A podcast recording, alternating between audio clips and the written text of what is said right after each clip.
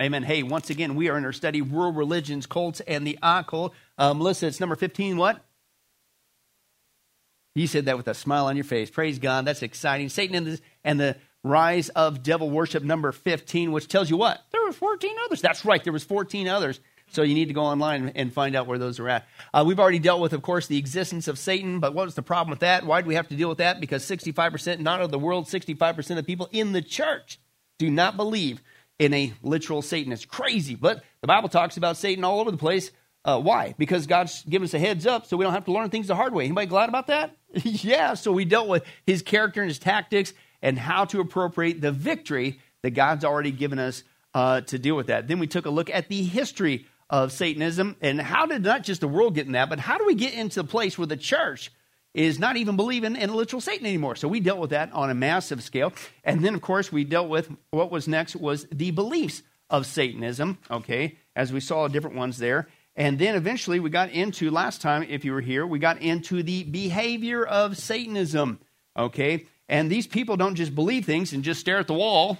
They don't just believe things and, well, we'll just hide out in our house, right? What do we see? With their behavior, they're actively promoting these beliefs in fact, they are demanding that their beliefs get accepted, and they say on record that they want to specifically replace Christianity with Satanism. It sounds crazy, sounds like a conspiracy theory, but that's actually what they're up to. Okay, and we saw, we broke it down last time, we saw they're actually doing that.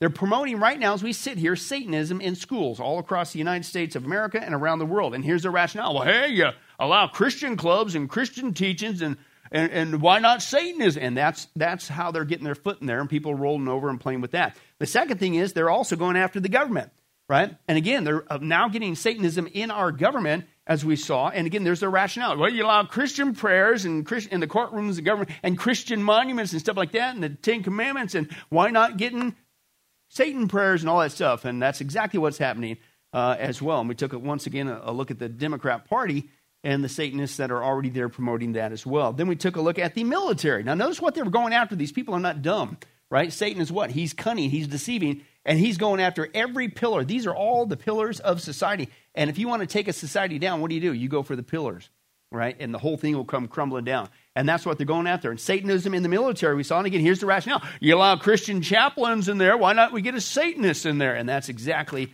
what's going on there. And then, unfortunately, the sad thing we saw was even in the church, right? Again, well, you got Christian Christmas displays and, and all that stuff, then why can't we get Satanists? And that's what they're doing, and the church is rolling over and playing dead. And not just rolling over and playing dead, but I have to quote this again if you guys were here last time. We saw a professing Christian actually promoting Satanism and saying that her belief, Christianity, wasn't working for her anymore, but Satanism is. This is in the church. And let me quote that to you again. It, it says this. Uh, she said, quote, and she's saying this to a Satanist, quote, I never thought I'd say this, but your faith, Satanism, and what you are doing is really amazing. And I want to stand with you, the Satanist, because it's one area that my belief system, Christianity, is, I feel, is failing me. That's somebody in the church professing to be a Christian, saying that really, the more I get to know Satanism, it works better for what? And that's the problem, isn't it? What's being promoted in the church today? Satanism. Me, myself, and I, the unholy Trinity, the number one law of Satanism. Do what you will shall be the whole law. Self worship. Right? But that's in the church. Okay, going on today. No wonder things are getting messed up. Okay, and the reason why, as we saw last time, because what? We're violating the scripture again. A little leaven, what? Leaven's the whole lump. Did you really think that when you allowed it to creep in, right, that it was really going to stop there. No, we violated that scripture. And frankly, folks, if we don't do something, if we don't speak up, if we don't counter this behavior, it ain't going to be long before what these guys want is for us to say, Hail Satan, all over the United States of America. I'm not joking. Watch this. It's a beautiful day here at the state capitol. Great day to be a Satanist. I believe it, and I'm very excited about it. We're not what you think we are. Satanic Temple was an idea between a handful of people directly confronting authority. This makes life fun. State officials have put up a Ten Commandments monument on government property. Satanists are demanding equal rights. I am a tax paying member of Arkansas, and I don't want that there. The Satanic Temple says you also need to put up our monument to Satanism. As a Satanist, I believe that confronting injustice is an expression of one's satanic faith. You see Christian theocracy just creeping itself into our government, and it is our duty to stand up to this. We want people to evaluate the United States being a Christian nation. It's not. We are supposed to be a nation that doesn't allow the government to dictate what is appropriate religious expression.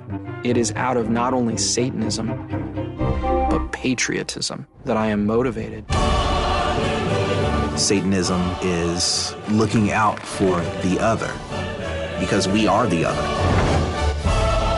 I am following a code of ethics, having fellowship with brethren. Why can't that be a religion? We do indeed invoke Satan. Hail Satan. Hail Satan. Hail Satan. Hail Satan.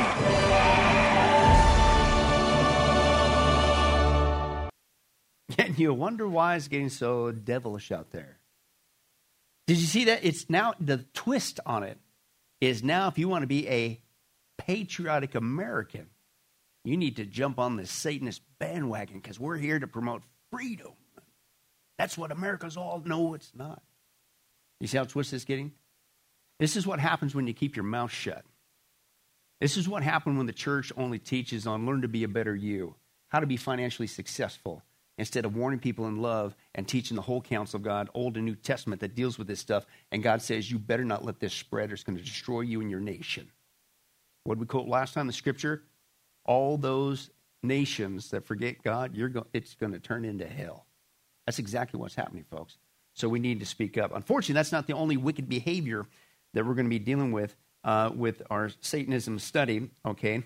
Uh, but before we get into this next wicked behavior that they're involved in, not just permeating their beliefs, that was last week, okay? Let's remind ourselves, uh, because this behavior specifically deals a lot with children. As sick as it is, we're going to see. And again, if you guys came in a little bit late, I made a disclaimer. Uh, again, tonight's context is disturbing in some points. So if you have children in here tonight, they're not in Awana, use your discretion when it gets to those points. Okay? Uh, so I'll just make that disclaimer again. Uh, but let's remind ourselves how God feels about people messing with children. Okay? Open your Bibles to Mark chapter 9 is our opening text, Mark chapter 9. And uh, Jesus speaking here. And uh, I always like the instructor who always reminds us, he says, you know, Jesus, you know, you see a lot of pictures, not to get into a gigantic debate. You know, the pictures that we see of Jesus is he's a Caucasian with this uh, nice Roman nose and the long rocker dude hair. Most likely, probably wasn't how our Lord and Savior looked like. You don't need to get into a knockdown, drag out fight over it, right? Because Jesus was what? He was a Jew, and being a Jew, he probably had a more prominent nose. Being a Jew, he probably had darker skin, right, than uh, Caucasian uh, skin. And uh, most likely, he had probably at that time uh, more of the, the Beatles crop hairdo, okay, at that point. So, you know, not to get in big debate. But anyway, but you see pictures, uh, typically, it's, it's an influence from Roman Catholicism, but typically you see the pictures of Jesus. Uh, if they don't have him like as a baby, you know, with, with Mary, because they're promoting Mary worship, right? But if they have him as an adult, uh, you know, they basically, he's, he's got that really somber look with this, this circle above his head, this halo, and really serious, right? And I always had an instructor that says, Are you serious? Uh, the scripture is very clear. We're going to read one of these texts. Jesus had kids come up to him, right? And if you were walking around going like this, there ain't no kid going to come in 10 miles from you, right? Uh, and then, so I think Jesus, obviously, unless he would say it, I would agree. Uh, Jesus probably had uh, was had a wonderful, fun nature about him. One of my favorite pictures I used to have hanging in my office back in New York was a picture of Jesus smiling, a big old smile, right? Can't you, know, he's not doing that thing. Anyway, but anyway, here's one of the texts where it talks about Jesus and the children. Mark chapter nine. Let's take a look there. Uh, verse thirty-five is where we're going to start in the context, and uh, let's take a look uh, at what he says. Sitting down, Jesus called the twelve, and he said this: If anyone wants to be first, he must be the very what last, and the servant of who? All. Well, that certainly doesn't go well with self worship today, does it? Yeah, right. Anyway, so what's he now do? He takes a what? A little child and had him what? Stand among them. Taking him in his arms, he, Jesus, said to them, Whoever welcomes one of these little children in my name welcomes me, and whoever welcomes me does not welcome me, but the one who sent me. And teacher said, John, We saw a man driving out demons in your name, and we told him to stop because he was not one of us. Do not stop him, Jesus said. No one who does a miracle in my name can in the next moment say anything bad about me, for whoever is not against us is for us. I tell you the truth anyone who gives you a cup of water in my name because you belong to Christ will certainly not lose his reward. And if anyone causes, now what's the context? He's got a little kid there with him, right? Anyone causes one of these little ones to believe in me to sin, it would be better for him to be thrown into the sea with a large what? Millstone tied around his neck. Now, for those of you who are not familiar with uh, Jewish customs uh, and what in the world is this millstone thing, let me give you the example. Uh, the millstone thing is what's depicted right there, not the thing on four legs. That's called a donkey, for those of you wondering. the millstone is the round one that's on top of the flat stone. The flat one's the base stone, the round stone. And basically, what it was is this was how they ground grain, right? And basically, you put the grain there inside the lip there, and then you get the donkey because that thing weighs literally like a ton or whatever. And they go around, and that stone would go around and be crushing the seed, and that's basically how you did it in a very rapid fashion. So that was a low tech, high tech machinery back in the day, right? Uh, in fact, if you look at the Mosaic Law, millstones were so important uh, that uh, you couldn't take uh, up somebody's millstone for a pledge because that basically you just robbed them of their business, right? Uh, and, and, their livelihood. That's how you made bread. So basically, you were shutting them down. So there, there was that aspect. But perhaps the most famous mention of a millstone in the Bible is this one here of Jesus warning: "Don't mess with kids." Right? If anyone causes one of these little ones who believe, uh, those who believe in me to stumble, it would be better for them to have the large millstone hung around his neck and thrown the sea. And the millstone he's talking about, not the base one, it's that round one that, they, that goes around in the circle there. He's saying it would be better to have that thing tied around your neck and chucked into the sea if you're causing a stumbling block to these kids that would come to me. Okay, uh, that you would be better if that happened to you. This is from Jesus. How many guys would say that's a pretty strong warning, right?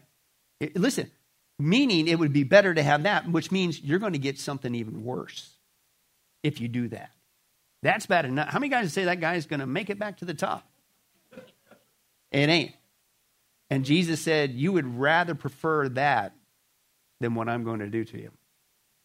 Right? In other words, don't mess with kids. Don't mess with anybody. Don't be a stumbling block to anybody. But man, I'll tell you what, God's got a soft heart with kids. Now, what we're going to see with the uh, behavior of Satanists, that's how sick and wicked it is, folks. They're not just messing with people, they're messing with kids. Okay?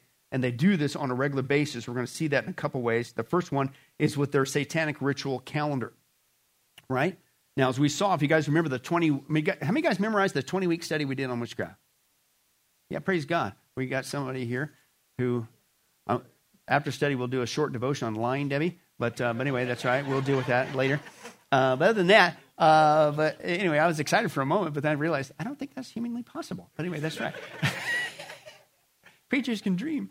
But anyway, so but the witchcraft study, right? we saw they have what? They have a whole calendar, right? Well, guess and they year in, year out, day in, day out, they follow the calendars, do all their spells and witchcraft and things of nature. Well, Satanists do the same thing. Okay, they have marked out a whole calendar of events year in, year out, whether you believe it or not, while we're doing our own thing, they're doing their thing. Okay, and it ain't just a thing. Uh, it's a. It's not just a dirty, wicked, evil. It's murderous, horrid, ritualistic behavior. Okay, and so let's take a look at that. We we dealt with this a little bit on a very very first study of Satanism, but let's revisit it. First of all, why do people get involved statistically in Satanism in the first place? You say, man, why would people even go there? Well, so the supposed mysterious, right? But they find out it's a quote one way ticket to hell as this Satanist said. One guy named Tony said, I thought at first I could be a Satanist on just a philosophical level, but I, I could feel Satan wanted me to go on to a bigger level, to sacrificing bigger animals, then maybe to humans, and then even my life. Now, why would there be such a high suicide rate in Satanism? John chapter 8, Satan's what? He's a liar and the father of all lies, but he's what? He's a murderer. Where do you think thoughts of suicide come from? Even if you're not a Satanist, that ain't coming from God. God always says choose life. No matter what you're going through, no matter what problem you have, Christian, non Christian, it's always temporary. Suicide is a permanent solution to a temporary problem, but that's the lie of Satan. He wants you to die before you get saved so you can join him in the lake of fire. Uh, also, the instability in today's world. Youth are looking for answers today in places where they normally wouldn't go. Part of it is because the church is so absolutely uh, messed up and frankly going along with the way of the world and not even relevant. They're not teaching the truth. Kids want to know the truth. They're looking for the truth. They're looking for answers. But they go in there and every single time it's what? Learn to be a better you, how to be smart, build up your self esteem, and hey, hey, aren't you happy? Look at my fluffy cat. They're sick of it. And so they're going elsewhere, unfortunately, including the occult. Unusually intense pressure, stresses uh, the breakup of family unit, ever changing social customs, cries of the church, again, as I just said, is irrelevant. The erosion of confidence in the political system, shocker, uh, contribute to the pressures, and they break on the load and say, "I'm just, I'm just going in that direction." Extreme loneliness, the feeling that no one cares, may lead people to become involved in the occult, right? And it, at least they accept me. Uh, mysticism, the influence of Eastern religions in America, continue to be an emphasis. Psychic phenomena, mind expanding drugs, and of course, the occult's all about drugs. Uh, having turned to the mystical approach in life, right? Uh, and uh, music, of course, still to this day, not just in the 80s with the headbangers, right? Still to this day, glorifies Satan and occult themes as well as video games. Man, this is a huge one, right? Uh, it's the end thing to do. Kids are having fun playing occult games online, and it's fun, and they get all this power, and they win. They are cool and popular online. Why not make that in the real world? And some do just that. They transfer right over to that. The decline of the family. Watch this. This is sad. Traditional family of dad, mom, and a child or two is getting harder to find, right? Only 11% of all U.S. household fits this description. Did you catch that? So let's do it. 89% of American households do not have a mom and a dad. Right? It's messed up. And one Satanist admitted, watch this. If I had a close family relationship, I might not have gotten into Satanism. There was an absence, and Satan filled that. So what's going on, folks? Right? The destruction of society. Well, where do they meet? Well, abandoned churches, okay? And we'll see that again, Lord willing, later tonight if we get that far. Uh, cemeteries, of course, mountainous areas, desert areas. It'll never happen here in Las Vegas. Are you joking? Wait till we get, Lord willing, next study into the symbols, just like with witchcraft. I'm going to expose to you here's the symbols, and then you're going to see what they mean, and they're straight up from Satanists. And then when you go out in public, you're going to see, just like witchcraft, they're everywhere. But you didn't know because you don't know their symbols. But that's next study, Lord willing. Uh, also, beaches, abandoned buildings, wooded areas, basements, under bridges, parks business locations after hours. And when do they meet? Again, just like witchcraft, they have a whole calendar every year, week in, week out, month in, month out. And by the way, what I'm going to give you for the sake of time is the condensed version of their calendar. It's even more expanded than what I'm about to share with you. And this is really what goes on while people want to sit there. 65% says, ah, there's not even a devil. And these people are doing this. So acting like it's not real, keeping your mouth shut doesn't help anything, right? But here's just a piece of their yearly calendar, and this is what they're doing on a regular basis. January 7th is their St. Winebald Day. That's a blood ritual. That's animal or what sacrifice? Human sacrifice. Dismemberment. Male, of course, is what they prefer if it's a human. January 17th, they have what's called satanic revels. That's a sex ritual age what? 7 to 17. Somewhere in that time frame. You're messing with kids, man. I, I mean, hello. Murder, dismemberment, human sacrifice, animal. That's all wrong anyway. But you're messing with kids. January 20th to 27th, abduction. Now that's a whole week. That's all they do is go out and abduct people. I wonder why we have so many missing people these days. And that's it's called the ceremony preparation, holding for sacrificial victim for Candlemas. That's a sex and blood ritual, human sacrifice, female or what? Child of any age. That happens every year without fail. Their calendar, they make no bones about it, and people act like this is not real. January 29th, St. Agnes, that's uh, Eve for casting spells. February 2nd, that's the Candlemas. They went out and abducted people for this. And that's a Sabbat and Witches Festival as well. Blood ritual, animal and or what? Human sacrifice. That's what they went out and rounded people up for. February 2nd, another satanic rebels, uh, rebels sex ritual, age 7 to 17, female.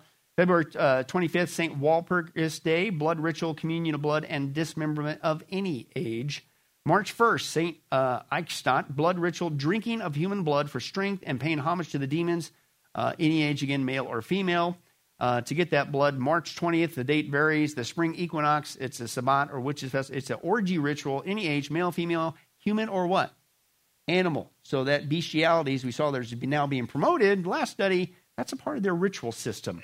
Okay? Good Friday, they of course they mock Easter, i.e., Resurrection Day, and they also mock Christmas. We'll see the birth of Jesus Christ, right? But the day of Passion, they mock the death of Christ with the blood ritual, human sacrifice, adult male only. So they murder a male just on purpose for that. Uh, Easter Eve Day, that's another blood ritual, human sacrifice, adult male or female. April 21 through 26, what are they doing? That whole week, what are they doing? They're going out, they're abducting people. For what? For human sacrifice. Ceremony preparation, holding uh, uh, of a sacrificial victim. And then April 26th to May 1st, again, that's what it's for. The grand climax sex ritual, female age what? 1 to 25. What did Jesus say? Oh, man. You're in trouble. June 21st, you got the covenant initiations, right? Join the club, so to speak. First day of summer, summer solstice. That's an orgy ritual, animal and or human sacrifice, any age, male or female, or an animal. July 1st, that's the demon's revel, blood ritual, sexual association with demons, uh, any age, female. July 20th to 26th, there it is again, a whole week. What are they doing? They're going out abducting people, right? And for another grand climax ceremony. And here it is uh, a week later, basically, July 27th, five weeks, one day, specifically after summer solstice. It's a human sacrifice, female what? Child or adult. Uh, August 1st, Lammas Day, Sabbat, Witches Festival, blood ritual, animal and or human sacrifice, any age, male or female. August 3rd, again, there's your satanic revels, sex ritual, age 7 to 17, female specifically. August 24th, St. Bartholomew's Day, Great Sabbat and a Fire Festival. September 7th, the marriage to the beast. Uh, sex sacrifice, dismemberment of a what? Infant. To 21, specifically female. But hey, let's just go live in la la land and let's never talk about it and let's learn to be better you as this goes on. And can I tell you something that doesn't help these people out? By keeping your mouth shut and acting like it doesn't go on. September 22nd, the date varies. That's a, a, feast day, fall equinox, orgy ritual, any age, October 13th to 30. Here you go. This one, the other ones we saw, they take one week to go get their victims. This one is their big, if you will, high holy day, Halloween. And they spend two weeks going and getting people for abduction, uh, for human sacrifice specifically. October 13th, why do they start then? Because that's the reverse. Remember the law of reversal? Numbers are big in the occult, also Freemasonry. Lord willing, if we ever get to secret societies, we'll see that. Uh, but it's the reverse of 31. So that's when they start. And uh, but anyway, so then here's where it culminates. You had two weeks. They went and rounded up a bunch of human sacrifice, high holy day, blood ritual, human sacrifice each day, any age, male or female. And then from the 30th to 31st, All Hallows Eve, Halloween. That's a night of blood and sex for association with the demons, animal and or human sacrifice, any age, male or female, and or animal, is what's going on on Halloween. November 1st, Satanist High Holy Day, related to Halloween, another blood ritual, human sacrifice, any age, male or female. November 4th, again, they have their cycle of satanic revel, sexual ritual, age 7 to 17 female. December 22nd, winter solstice. Uh, that's an orgy ritual, any age, male or female, human or animal, once again, bestiality. And December 24th, the demon revels on Christmas Eve. It's the tradition, watch this, for Satanists to give one another body parts from a, a, a what? A male infant. And of course, they're mocking what? That's when we celebrate the birth of Christ. And so they mock it by murdering a male infant and each get a body part. This is sick. This is what's going on, folks. What do they look like when they do all this stuff? Because that's the calendar. Oh, and by the way, that's the condensed version. But while we sit here, this is going on every year, every year, every year, every year. Well, what does it look like? Well, first of all, why do they do it? Well, because they think that Satan's going to give them superpowers, including some say if we do all these sacrifices, including human sacrifice, including to children, uh, it'll put a magic shield around them and their followers, protecting them from bullets, any other harm, right? Uh, and uh, believe it or not, even though it doesn't typically make the news, um, this is going on, and they find the remains of what they do, right? Uh, one example is when authorities were searching for a missing college student. They came to the end of their search when they found candles and a kettle full of body parts, animal bones, and a cauldron containing brains, hearts, and other organs of the victims. Uh, during the ritual killings, the victims' brains were cut out and put on a fire mixed with blood, herbs, roosters' feet, goat heads, and turtles. Officers found the bodies of 13 males, one as young as 14. Several of the victims had been slashed with knives, others had been bludgeoned. One had been hanged, another apparently set afire. We'll see that in a second. And at least two pumped with bullets. Some had been tortured with razor blades or had their hearts ripped out. Nearly all had been mutilated. And part of their ritual is why they do this while people are still alive is because they believe that the pain and the screaming and the yelling will give the Satanists more power by doing that's how sick and twisted it is. In fact, here is, believe it or not, this still goes on today, This is a report from South Africa, where at least their news will admit these atrocities are really going on while we sit here. Let's take a look.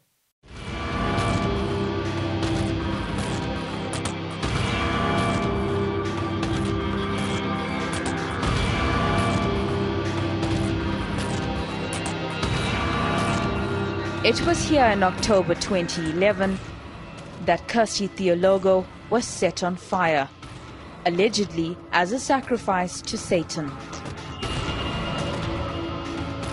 She and a friend, Bronwyn Grammer, managed to escape, but only one survived. Six of Theologo's friends have been arrested for her murder. Two pleaded guilty last year.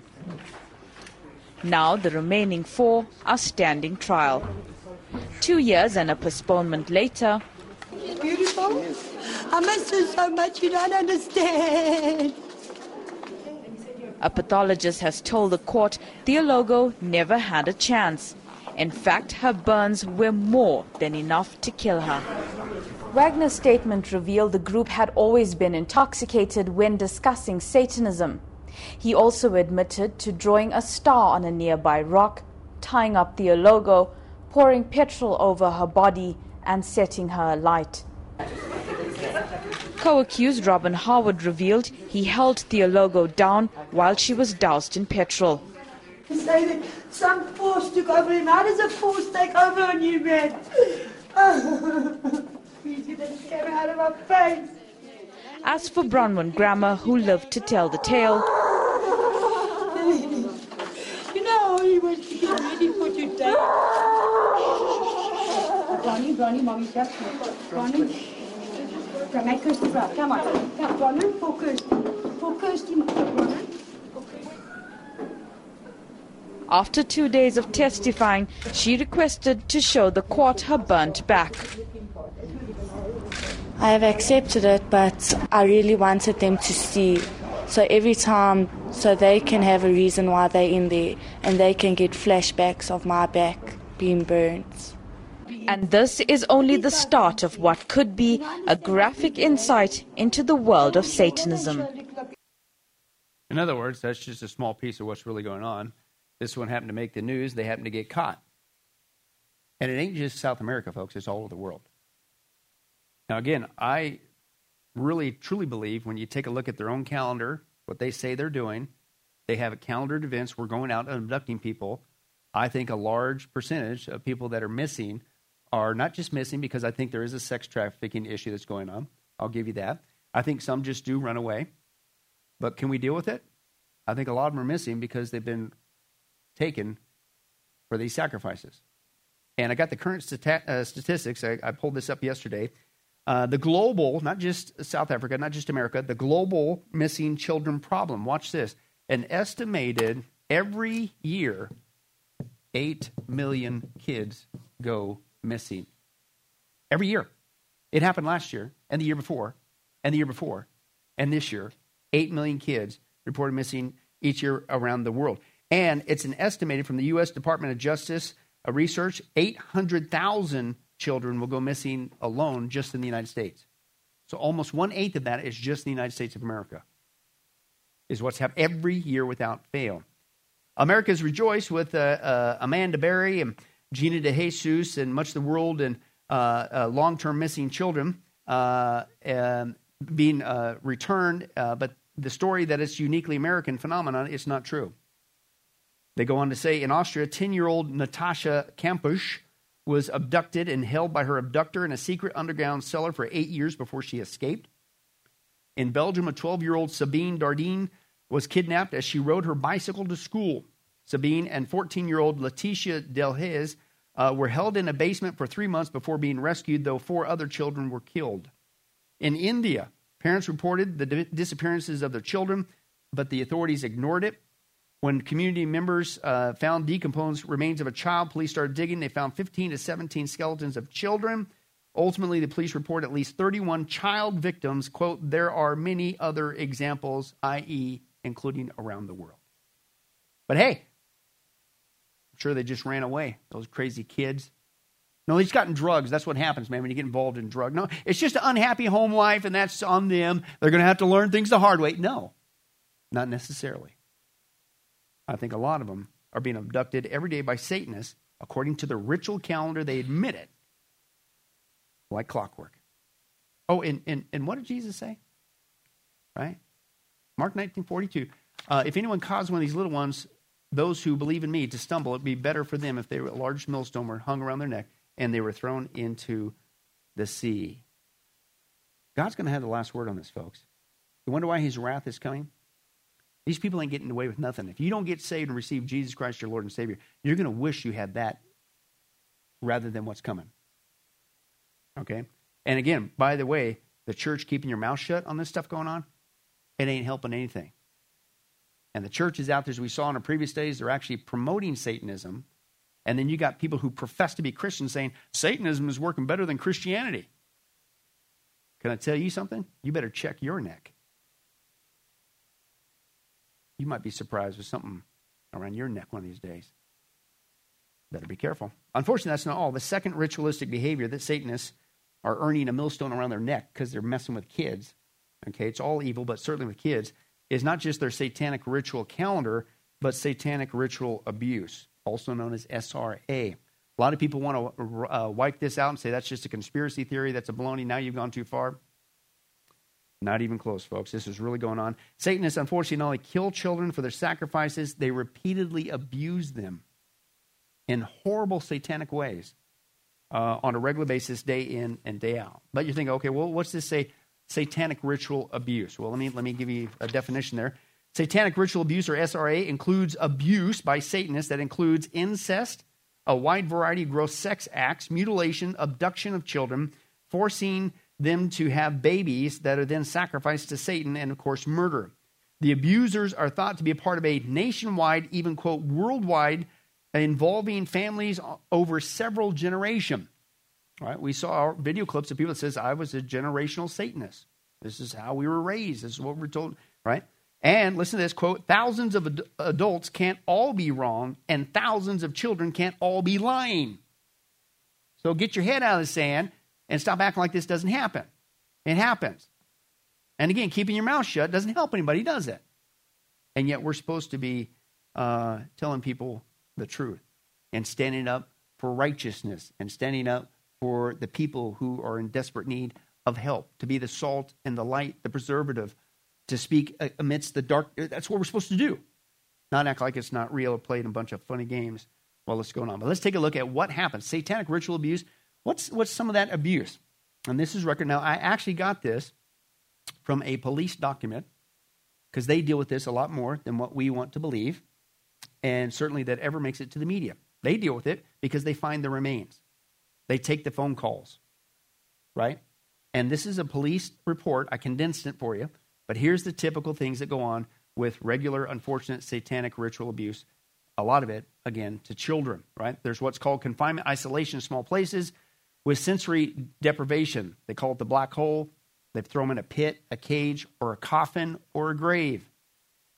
Um, I have a family member who told me that uh,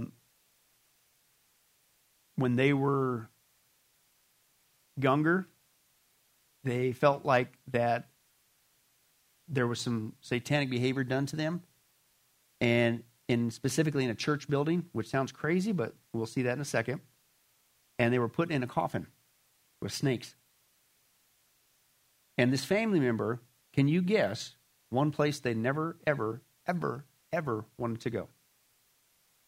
Bingo. And you're going to see tonight that's exactly specifically done on purpose. So kids will never turn to Jesus. And what did Jesus say? you better check your neck. Praise God, they received Christ their Savior before they died, but they didn't want to go to a church service. Not after that. But placed in a cage, a coffin, or grave, often the containers filled with bones or body, human or animal parts, snakes, spiders. Children are told that worms are going to eat their brains out. And again, this is the police report, so there's no embellishment here. This, I, I could show it to you, right? Uh, often they are left for days in absolute filth it involves uh, rituals, may also be utilized as a form of punishment. And watch this being reborn into Satanism, being hauled out. So when you're put in that cage or that coffin, whatever, and they do all the horse and it's their version, like you know, like we would say, baptism is symbolic of being uh, identifying with the death of Christ, raising to life. Well, you get to come out of this, and you're basically born into Satanism. Uh, it's a symbolic death ritual for children. Uh, they also have sexual torture. It's continuous, almost with multiple perpetrators, both male and female, as well as what? Trained animals. So again, bestiality. Infants and what? Toddlers are physically prepared for sexual abuse, objects forced in every cavity. Uh, the role of the mother figure in Satanism is crucial in this early sexual abuse preparation. Sexual rituals are common, generally involve the letting of blood. Girls and boys both have uh, cuts on their genitalia. Sexual orgies, cult members are involving so called pleasure with pain to serve Satan. Girls are impregnated as early as possible and are taught that abortion without anesthesia is an honor. And if we get that far, you're going to see a video clip from a girl who was raised in a Satanist home, and she admits that uh, they had her to just basically have babies, her own parents, so they could have those babies to sacrifice to Satan. On tape. It's not a joke, folks. It's sick, right? And again, can I tell you something? I'm going to say this I don't know how many different times. Keeping your mouth shut doesn't help anybody. Acting like this isn't real. We ain't to be afraid. But why aren't we speaking up about this as the church? That this is an atrocity, right? You're more stinking concerned about the economy than this kind of stuff.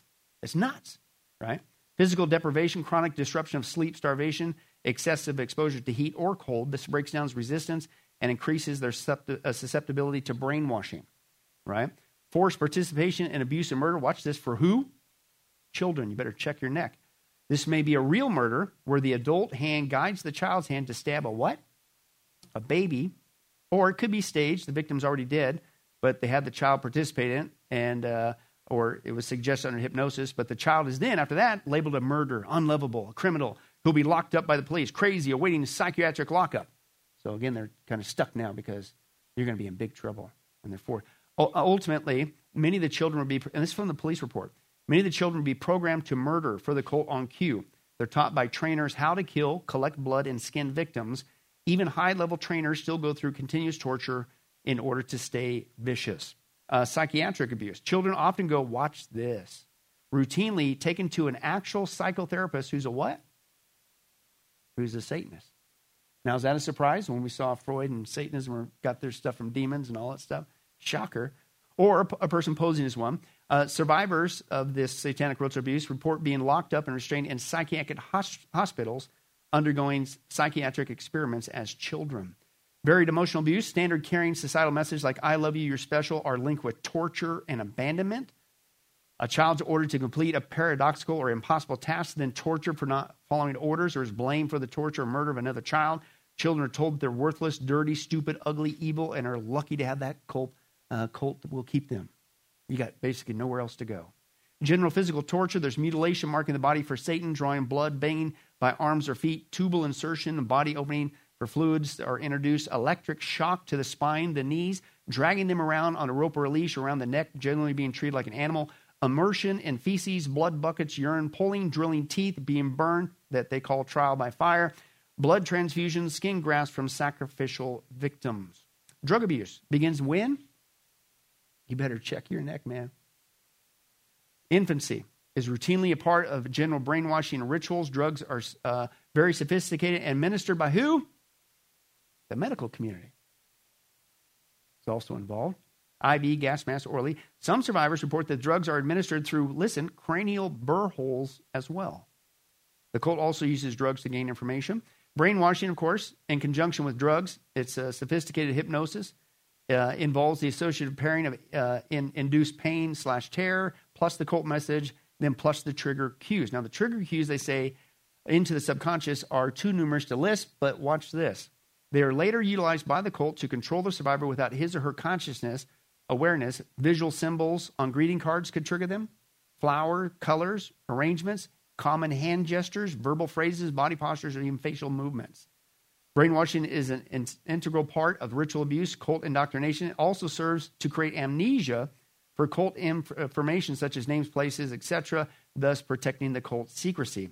Near death experiences, particularly drownings, they hold their head underwater. These are used for punishment or to promote an out of body experience and are a common part of certain rituals. Victims may be resuscitated with oxygen. There's the forced eating of flesh, excrement, or fetid. Fetid means extremely, literally smelly, unpleasant material. This is routinely done and generally force fed or given to a what? Better check your neck. As a trick to a child, concealed as something else after the child's been starved for days. Ritual meals of blood, flesh, semen, urine are consumed by cult members during sacrifices to Satan. And then obviously there's typically nausea and vomiting. It's quite common for survivors to be very suspicious of food in general and to avoid many types due to color or texture. Some survivors seem anorexic, others compulsively eat to combat taste memories of what was done to them. Staged birthing of bad babies. Watch this. Dead snakes, rats, objects are seemingly pulled between the legs from small girls who are told they're giving birth to a bad, rotten thing. This serves to practice birthing and also is more, quote, evidence of how bad they are inside and need to be purified, of course, by more of their satanic ritual abuse. And then teaching cognitive contusion. Opposites are constantly, remember the law of reversal? Watch this. Opposites are constantly re- reconciled in cult behavior and training, being obedient, then rebel. Sex without pain is not pleasure. Love and hate are the same. Black is white, ugly is pretty, left is right. Children learn that none of society's concepts, basically the Judeo Christian ethic, are stable and often represent their opposite. And you know what? Let me just show you a picture of my fluffy cat. And I'm up here, I'm just your good buddy. Got a cup of coffee here. We don't even have a podium. I don't even own a Bible. We don't even talk about the Bible. We just learn how to be better you. How's your finances? Let me tell you how to get God's blessings, right? And if you sow a seed to my ministry and then you get a hundredfold and you can be rich like me, God's watching this. While that's going on. And we're supposed to be one leading the charge to be the salt and the light. It's crazy. Check your neck, right? Oh, they just ran away. You know, it's those missing kids. That drugs, you know, they had an unhappy home. Yeah, maybe. But how many of them, because we are keeping our mouth shut, are undergoing this as we speak? And these people keep getting away with it because we don't want to deal with it. And what did Jesus say? Mark 9:42. If anyone causes one of these little ones, those who believe in me, to stumble, it would be better for them if a large millstone were hung around their neck and they were drowned to the sea. You're going to wish that's the only thing that happens to you. God's going to have the last word on this, folks. But we ain't helping anything by acting like it doesn't go on. In fact, watch this. I think it's a lot more common than we think. I came across this article, and uh, when I was looking up the missing kids, watch this. Many have heard the cases of Henry Lee Lucas and Otis Elwood, Toole. Remember that? Two of the biggest serial murders ever that roamed back and forth the United States. And they claim to have slain approximately 360 people during their travels around the country between 1975 and 1983. What they don't realize, and this is from the article, that Henry Lucas stated April 22nd, 1884, to the Fort Worth, Texas Star Telegram News he said, quote, There are hundreds more like him on the road, all members of the cult that worships death and the devil. Quote, he said, I belong to a cult. It was a devil's organization, and for initiation, you would have to go out and kill a person.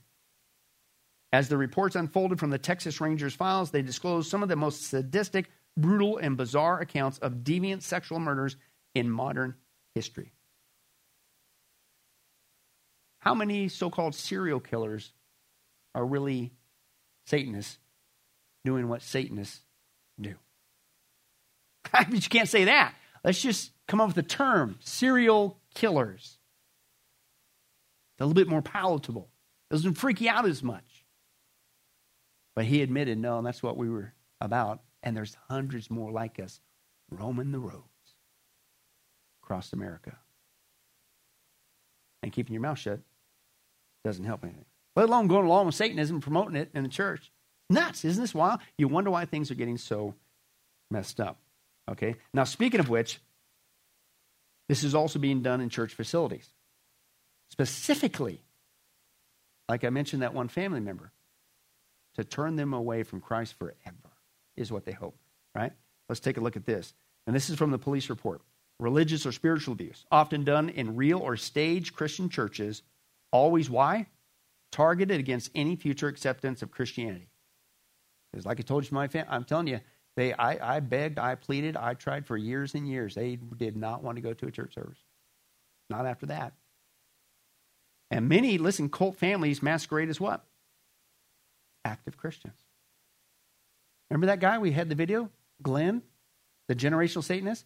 He was in the Baptist church for how long? Two years. And nobody had a clue. He was sitting there.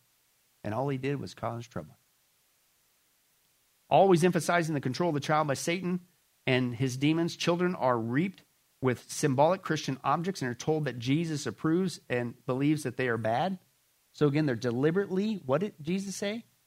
You they're, they're a stumbling block. They're specifically now saying, don't ever turn to Jesus. Rituals involving insertion of eyeballs into genitalia and other body parts symbolize that demons are inside the child, always watching them. That's what they do. Children are placed under numerous curses during the rituals, especially the quote, curse of silence. If they tell of the cult, they and the non cult listener will die. Most of the occult abuse is intertwined with religious dogma, again, Christianity, again, turning them away from Christ. Male and female children and adults are, quote, married to Satan. These are going on in, quote, church facilities. At various ages, Satan, of course, is considered to be bisexual. So I wonder who's, again, behind the gender fluid mentality movement. It's nuts. Oh, and I, I, I just got to say it again. What did Jesus say? If anyone causes one of these little ones, those who believe in me, to stumble, it would be better for you if you had a large millstone hung around your neck and you were thrown into the sea. You'll wish it was just that, what I'm going to do to you. This is going on. But praise God, God demonstrates that He's more powerful than all this wickedness. And He does that in a couple different ways that I want to close with. Uh, one, He demonstrates that even if somebody was subjected to that, even in a church specifically to keep them away from Jesus, that God is so powerful He can still save them. Amen? Here's one testimony, one girl. And then I'll show you a video testimony. She said, I was a small town kid. It was a nice town. Our neighbors knew each other. We'd borrow butter and sugar from next door if we ran out.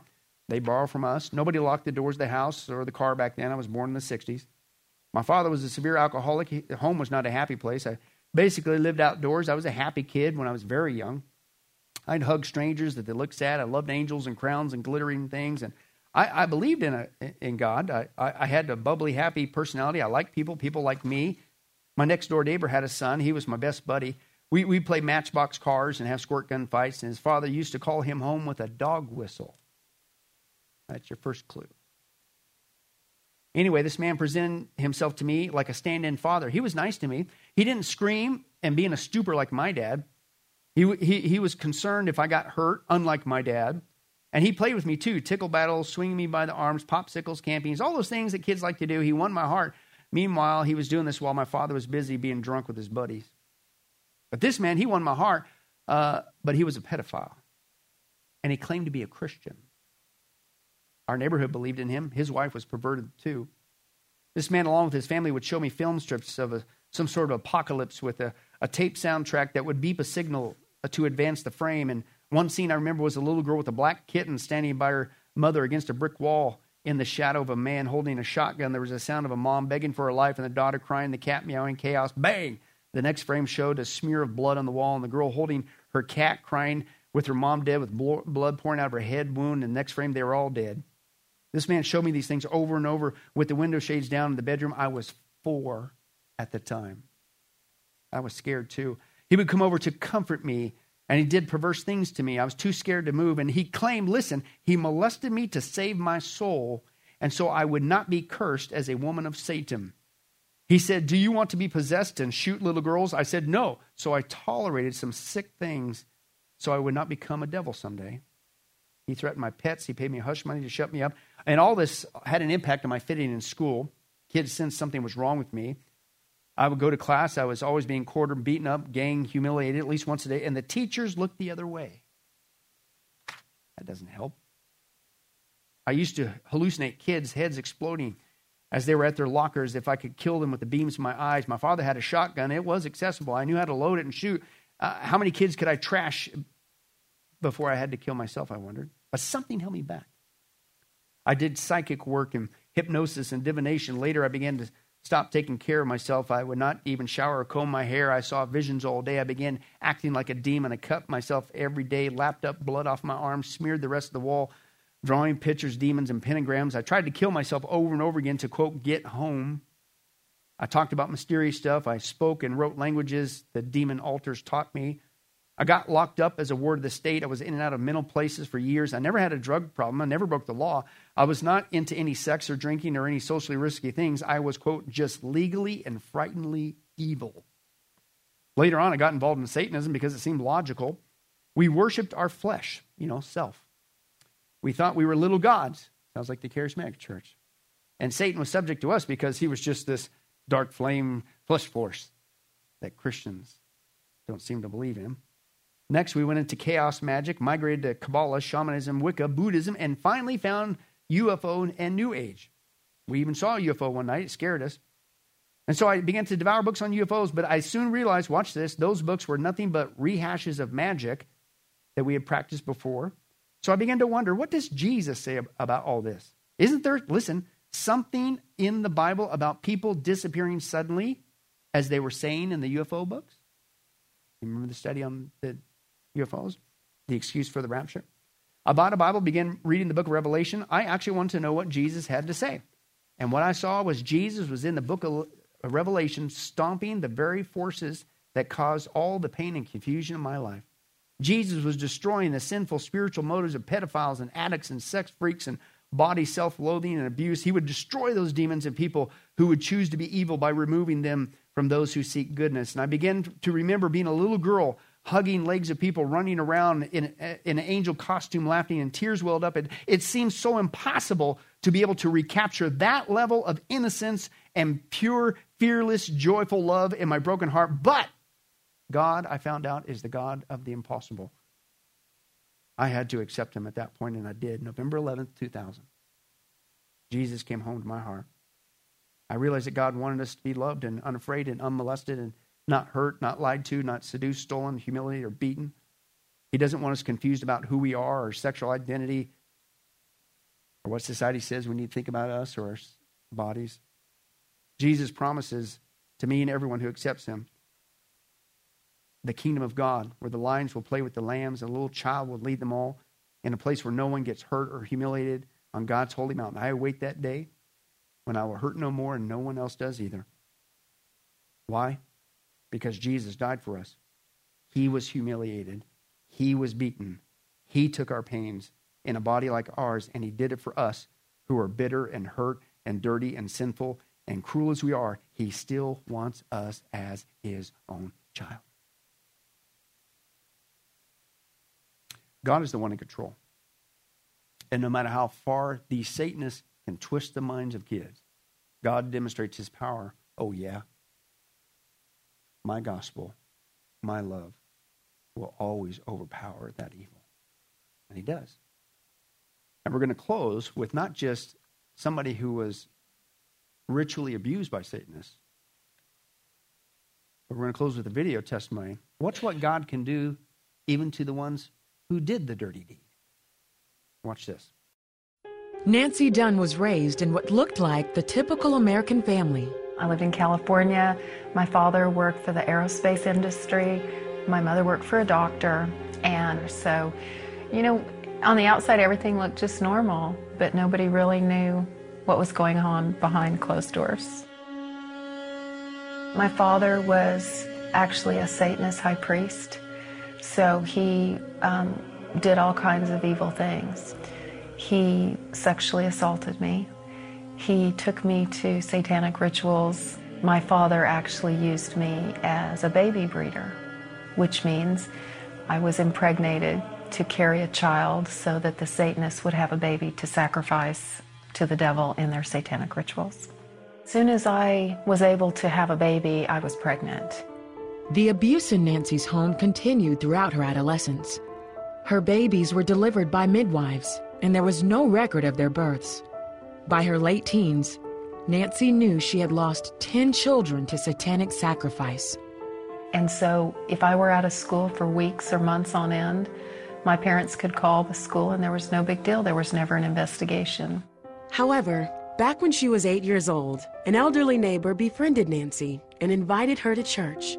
My parents let me go because they were doing a Olympic type event where kids were competing and playing. So she took me to that meeting, and it was really awesome to me because at eight years old, uh, one of the ladies there preached the gospel to me. She shared with me who Jesus was. And that very day, in that very moment, I knew that was the truth. At age 18, she married the first man that came along to escape her abusive upbringing.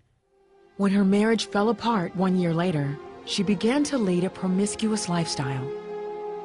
But I became pregnant at 21 years old, and I was alone. So a friend offered me a solution, and I had an abortion. After the abortion, the guilt and shame of her decision, and a flood of traumatic childhood memories sent Nancy running back to the church. I really loved God in my heart, but I didn't really know how to have that walk with Him. So I joined a church.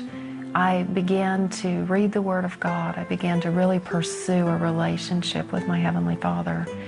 Um, as I began to try to walk that out, there were all these stumbling blocks at times. It felt like there was a wall or a ceiling between God and I. There was a lot of fear in my life, a lot of anxiety in my life. I couldn't really ever understand why God would love me or what His love could do for me. And I remember visiting a church on Valentine's Day. They were preparing the elements for communion. And I was getting a little nervous inside because, in the natural, I was forced to drink human blood in the satanic rituals. So the blood seemed so crazy to me. But I heard the Lord speak to me, and He said, If you will drink of my blood and eat of my body, I will heal you from everything the enemy has done to you. So I took communion, and everything changed, and I became one whole person. God did it in a moment. After taking communion, the Lord also led Nancy through a process of forgiving her father. The next time she saw him, he was on his deathbed. He was in ICU. They didn't think he could speak to me. And yet, he sat up in the bed. He sat up in the bed and he repented to me. Well, I just lost it. Uh, I just totally lost it. And I just looked at my father and I said, You know, Dad, all I want to know is if you know Jesus. And he said, He looked at me and smiled. And he said that he had just said the sinner's prayer with a neighbor who was a pastor. And I just had tears flowing down my face. And I said, um, The only thing I want is I, I need to hear you say it. And so my father said the sinner's prayer with me. And about 60 seconds later, he died and he went to heaven. Today, Nancy is an advocate for abused and neglected children in the court system. She has also helped start orphanages in five different nations and travels the world to share her story and minister deliverance. I'm free. I feel so free. I feel so light. I feel so happy. And God's allowing me to be a part of setting other people free. You know, I just want to say there's power in the blood of Jesus. And the blood has never lost its power, and it will never lose its power. Amen. What you just saw is basically what God tells us in His Word. 1 John 4 4. You are from God, little children, and over, overcome them. Why? Because greater is He that is in you than He that is in this world. Scripture says that the little g, God, Satan, is the one who's pulling the strings, but who's greater?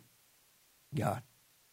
And no matter how far somebody has had their background, their life, their mind twisted, even by Satanists, God could still reach in and make them a new creation. Even the people who did the dirty deeds, like her dad. That's how powerful God is. That's who we serve. And that's how powerful the sacrifice of Jesus Christ and his death on the cross. That's what we need to speak up. Because you want the wickedness to stop? We preach Christ. We speak up against evil and wickedness whenever rears its ugly head, wherever it is, as Christians, but we share the gospel. Because even those people, Christ can save. And what I liked about that is if you notice on her testimony, how long was she going to church services before it clicked? She said about two years. Which means she was going to. She wasn't saved yet. She was searching. But that's what we need to be open and paying attention. Just because people come here doesn't mean they're all born again. And there's going to be people coming from all different backgrounds. You think she ever opened her mouth? My guess is never once to anybody when she went to the church service for two years about her satanic background. Probably no way. We don't know the background of the people that are coming. We don't know what they've been through. But we know what they need. And we need to love them. We don't condone any wickedness or evil, but we need to love them. And we need to share the gospel. And even people who we do know that are a part of this rotten satanic behavior. We still need to share Christ with them too. What does Jesus say? Father, forgive them. They don't know what they do. That's the kind of church we need to be. Amen? Well, hi, this is Billy Crone of Get a Life Ministries, and I hope you were blessed with this study. But in closing, let me ask you one final question. If you were to die today, are you sure that you go to heaven and not hell? Before you answer that, let me share a couple things that the Bible says. Did you know that the Bible says that God is holy and that we are not? And the wages of our sin or unholiness is death? In other words, we deserve to die and go straight to hell and be separated from God for all eternity. This is the great cosmic dilemma.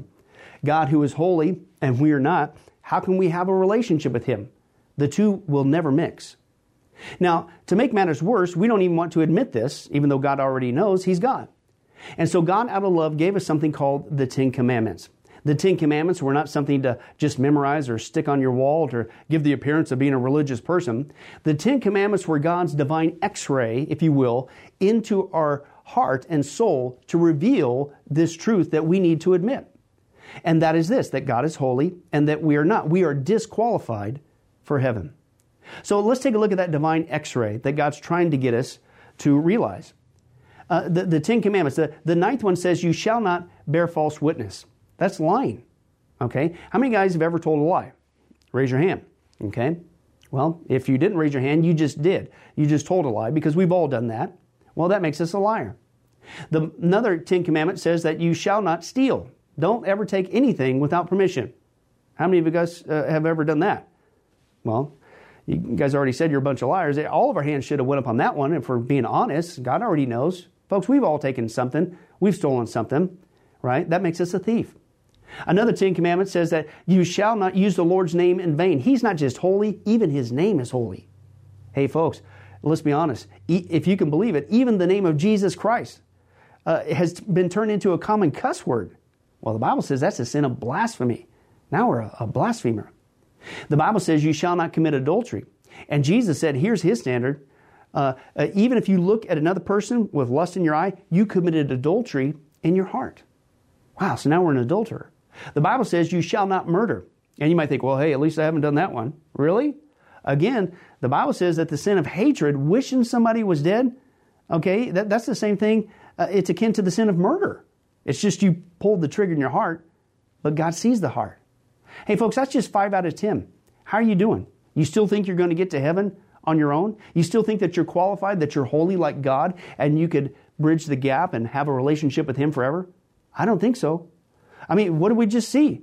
You're going to stand before God, and so am I. We all are. And we're going to have to give an account for who we are. Hey, hey God, let me in. Uh, I, I'm, a, I'm a liar. I, am a thief. I'm a blasphemer. I'm an adulterer. I'm a murderer. And the scripture is very clear, folks. Such people as these will not inherit the kingdom of God. We're in trouble. But, folks, here's the good news. The Bible says that if we would just admit that, that's the first step. To admit that God is holy, that I'm not, I'm disqualified for heaven, I need a Savior. If we would admit that and then ask for the Savior to save us. That, that's what God was doing with Jesus. God gave us His Son, Jesus Christ. He took the death penalty in our place so that we could be completely forgiven of everything we've ever done and be made holy through Jesus so that we can now have a relationship with God both here and now and forever in heaven. We can become qualified. You, the, the word that the Bible uses is a word called pardon. That God is willing to pardon us of all of our sins and crimes that we've committed against Him and disqualified us, that disqualified us for heaven. Right? Uh, and we've actually seen this work in real life. Uh, for instance, uh, there's been people who have committed crimes, gone to court, the gavel's been passed, the judge has said, hey, listen, we all know you're guilty, uh, you even admit you're guilty, and uh, for your crimes, you're going to not just jail, you're going to uh, await in jail to go to the death penalty. And did you know that there actually is a way that somebody could get off of death row? It's called a pardon. The one in the authority, the governor, can grant what's called a pardon for that person's crimes, and they literally can go free. Not because of something they did, because the deeds are already done, you can't undo it. Not because of they tried to clean up their act while they were stuck in the jail cell, because that doesn't change anything. But simply out of mercy, the person who has the authority can give them a pardon and they can go free. And did you know it's actually on historical record that there have been people who have been granted a pardon from the death penalty and they've refused to take it. And so, even though the offer was there to be set free, they themselves still had to go to the death penalty. Folks, in a nutshell, that's what God's doing every single day with all of us this side of heaven. While you still have breath, you still have an opportunity to receive God's pardon. He's willing to forgive you of all your sins if you would just receive His pardon through Jesus Christ. Again, that's what He was doing on the cross. The cross was the death penalty of the day. But since we weren't there and since we can't earn it, it's a gift from God, you have to receive that by faith. Reach out even today from your own spiritual jail cell, if you will, and say yes to Jesus and God's pardon so that you could be set free and go to heaven. The Bible says that if you will confess Jesus as Lord and believe in your heart that God raised him from the grave, you will be saved. Hey, folks, if that's you, don't delay. You may not even have tomorrow. Today could be your last day. Please accept Jesus Christ as your Lord and Savior. Confess with your mouth He is Lord. Believe in your heart that God has raised Him from the grave, and the Bible says you will be saved. Well, this has been Billy Crone of Get a Life Ministries. If there's anything that we could do for you, our information and, and number will come up here shortly, and please don't hesitate to contact us. But remember, I hope to see you in heaven. God bless.